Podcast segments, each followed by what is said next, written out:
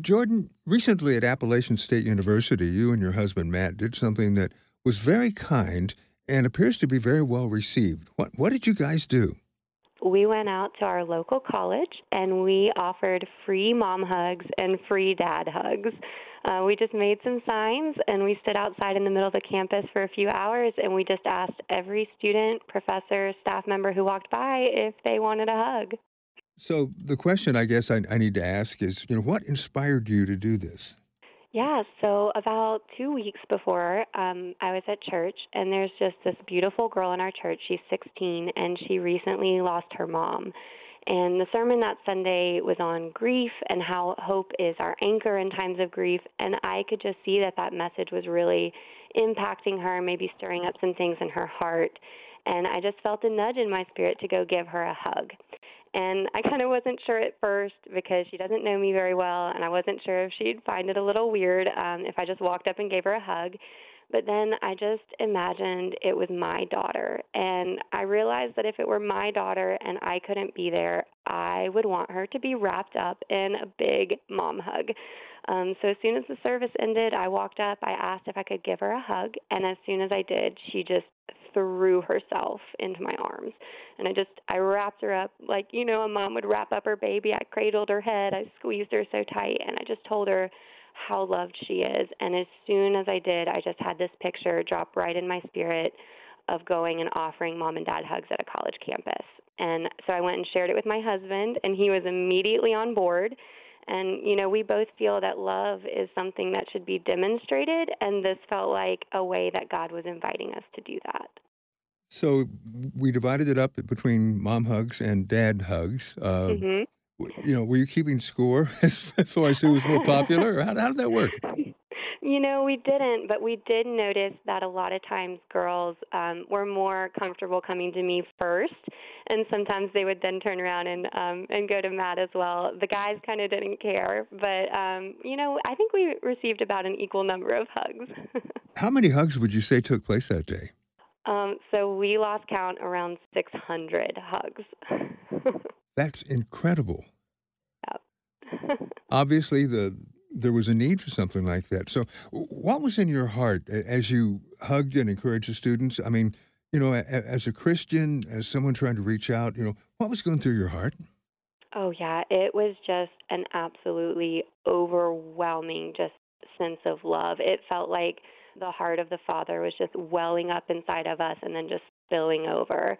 And, you know, I remember thinking, if this were my child, I wouldn't care how they were dressed, what they believe, how far from home they've gone. I would want them to remember how deeply loved they are, and especially by the Father. And so, you know, Matt and I both decided that we would hug until they let go. And our hearts just split wide open when they held on so tightly for so long. So many just did not want to let go, and so we didn't either. And I just feel like that reflects the Father's heart so much. Did any uh, professors or, or staff take advantage of these hugs? Oh, yeah. Yeah, absolutely. We had some professors, a few staff members, and um, plenty of students. It was just open to whoever needed one. Um, we had one guy who was actually in a truck driving, and he parked the truck right in the middle of the road and just hopped out and ran to us, which was really sweet. So he was obviously in need of some, some encouragement. Yeah, yeah. As you particularly hugged girls who, who came to you, were, were any words exchanged? Obviously, you don't have to name names or anything, but, you know, were were circumstances or situations or, you know, feelings on their heart, were they exchanged with you? Yeah, um, you know, mostly I just told them how loved they were, and a lot of times that just seemed to open this floodgate, and they would just share with us why the hugs meant so much to them. And I remember just hugging them even tighter and just reminding them truly how beautiful and special they were. Mm-hmm. Were you able to pray at any point out loud, or did you pray silently for certain people who, who you hugged? Yes. So Matt and I both prayed, of course, before we went um, for anyone who was going to come up to us, but we did have the opportunity many times um, especially if they'd kind of opened up about any of the things they were going through. And so many of them took us up on it.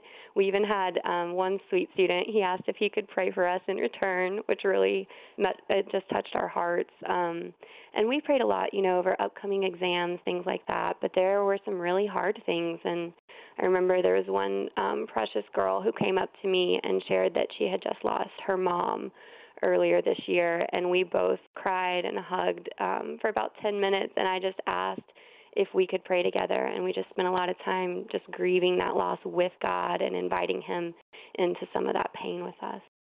Now, on your husband Matt's side, uh, mm-hmm. I know that, you know, being a guy myself, sometimes guys can be more reserved or standoffish or afraid to show their emotions and so forth. What what was taking place there? Yeah, um, so he did have a few people who came up and specifically said they were needing a dad hug, um, which was really sweet. A lot of them, um, you know, kind of gravitated first to me. Um, even even guys kind of came to me first, but were willing to go hug. A lot of them, you know, did more of the bear hug, side hug, like the, the dad pat, you know. Um, but we did, I remember one in particular, this sweet man uh, came up to him and just gave him the hugest hug and shared that he was actually losing his dad to cancer this year and how much he really needed a dad hug. And, of course, that one had us all crying again. Um, but, yeah, a lot of people specifically came to him for dad hugs. Now, I imagine there's probably been some medical and psychological research that's been done before on this. But just, you know, in, in your own heart and experience, what is it about a hug that is so special?